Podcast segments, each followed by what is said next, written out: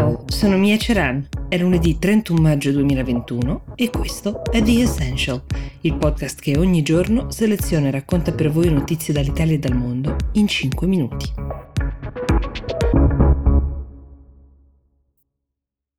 La puntata di oggi è un po' un viaggio. Partiamo dalla notizia del matrimonio prima segreto del premier uh, britannico Boris Johnson per arrivare in India. Un'inchiesta del Guardian racconta molto bene come un'enorme festa religiosa sponsorizzata dal governo potrebbe essere stata l'evento che più ha contribuito a diffondere il Covid nel mondo dall'inizio della pandemia per poi chiudere su un altro paese dove i cittadini sono scesi in piazza per chiedere conto al proprio capo di Stato Jair Bolsonaro della gestione della pandemia. Sto parlando chiaramente del Brasile, ma partiamo con ordine.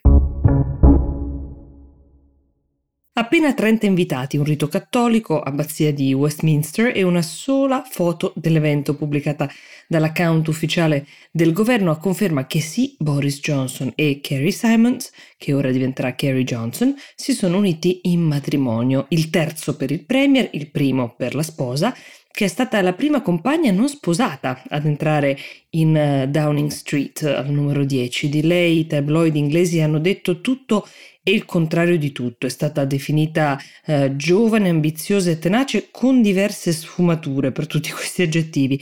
Provo a darvi qualche elemento più concreto per capire la figura della nuova First Lady britannica. È figlia del cofondatore dell'Independent, importante giornale inglese. Si è formata presso una delle più prestigiose scuole femminili private di Londra e poi laureata in storia e teatro a Warwick.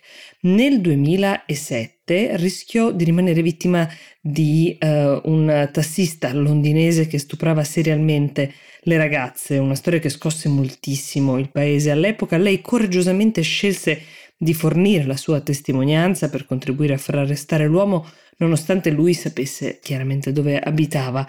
Sul fronte professionale, invece, a 29 anni è diventata la direttrice della comunicazione del Partito Conservatore, ruolo di una certa responsabilità e mentre ricopriva questo incarico conosce Boris Johnson che allora era in campagna elettorale per diventare sindaco di Londra ed era anche sposato, ma quel matrimonio si conclude a stretto giro e i due diventano una coppia ufficialmente. Durante la prima violenta ondata della pandemia, mentre Kerry è in attesa del loro primo figlio, contraggono entrambi il Covid, lo ricorderete, Boris Johnson è finito addirittura in terapia intensiva, poi per fortuna entrambi sono guariti, è nato Wilfred e tutto è finito bene. Nel frattempo si è consumata la rottura tra Bojo e il suo consigliere storico Cummings, uno dei principali detrattori dell'attuale First Lady che contribuirà con le sue dichiarazioni ai tabloid a dipingere la ragazza come un'eminenza grigia capace di comandare sul Premier, di orientarne le scelte, ma soprattutto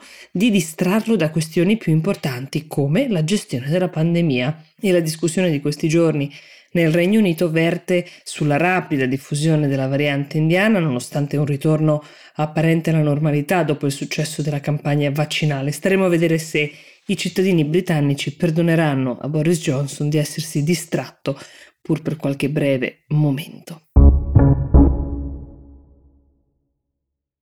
A proposito di variante indiana e di come ha avuto origine, vi racconto quel che svela un'importante inchiesta del Guardian sulla diffusione del Covid in India. Il 12 aprile scorso, mentre l'India diventava insieme al Brasile il paese con il maggior numero di casi su scala globale, 3 milioni di persone si radunavano sulle rive del Gange, nell'antica città di Hardivar, per questo bagno rituale nelle acque sacre. Erano tutti ammassati, corpi stretti l'uno all'altro senza alcuna delle precauzioni che abbiamo imparato a conoscere. Era il giorno più importante del Kumbh Mela, il festival più importante nel calendario induista che attira ogni anno milioni di pellegrini. La seconda ondata era partita già da qualche settimana e nonostante la comunità scientifica pregasse in ogni modo il governo di disdire l'evento, di cancellarlo, il partito che governa il paese, eh, il PJP, partito nazionalista induista guidato eh, da Neandra Modi, ha continuato a rassicurare i cittadini che recarsi al festival Kumbela sarebbe stato sicuro, addirittura sponsorizzando l'evento con inserzioni di pagine intere sui giornali principali.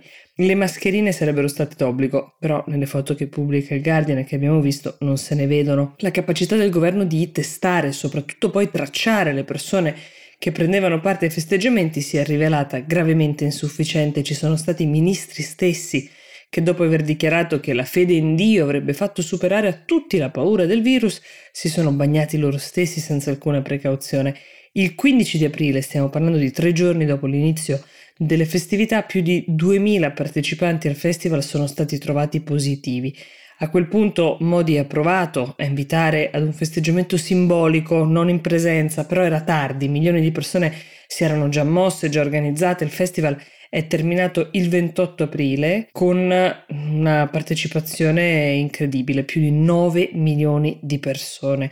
Ora, la parte più grave rivelata dal Guardian è che alcuni ufficiali del governo indiano hanno confessato di essere stati istruiti a non cercare connessioni nel tracciamento che dimostrassero come questo festival sia stato il cosiddetto super spreader event, cioè il festival che forse Nonostante l'insabbiamento passerà alla storia come l'evento che ha causato più contagi e la maggior diffusione della variante indiana. A proposito di responsabilità dei governi nella gestione del Covid, sabato scorso decine di migliaia di persone sono scese per le strade di 200 città del Brasile per chiedere l'impeachment per Jair Bolsonaro, ritenendolo responsabile dei quasi 500.000 morti per Covid, è questa la stima attualmente, ma potrebbe anche essere incompleta. Il presidente brasiliano ha a lungo minimizzato le potenziali conseguenze del Covid, come sappiamo, e ora un'indagine parlamentare indagherà per stabilire quali siano state le sue responsabilità rispetto alla conta dei morti. The Essential per oggi si ferma qui, io vi auguro un buon inizio settimana e vi do appuntamento a domani.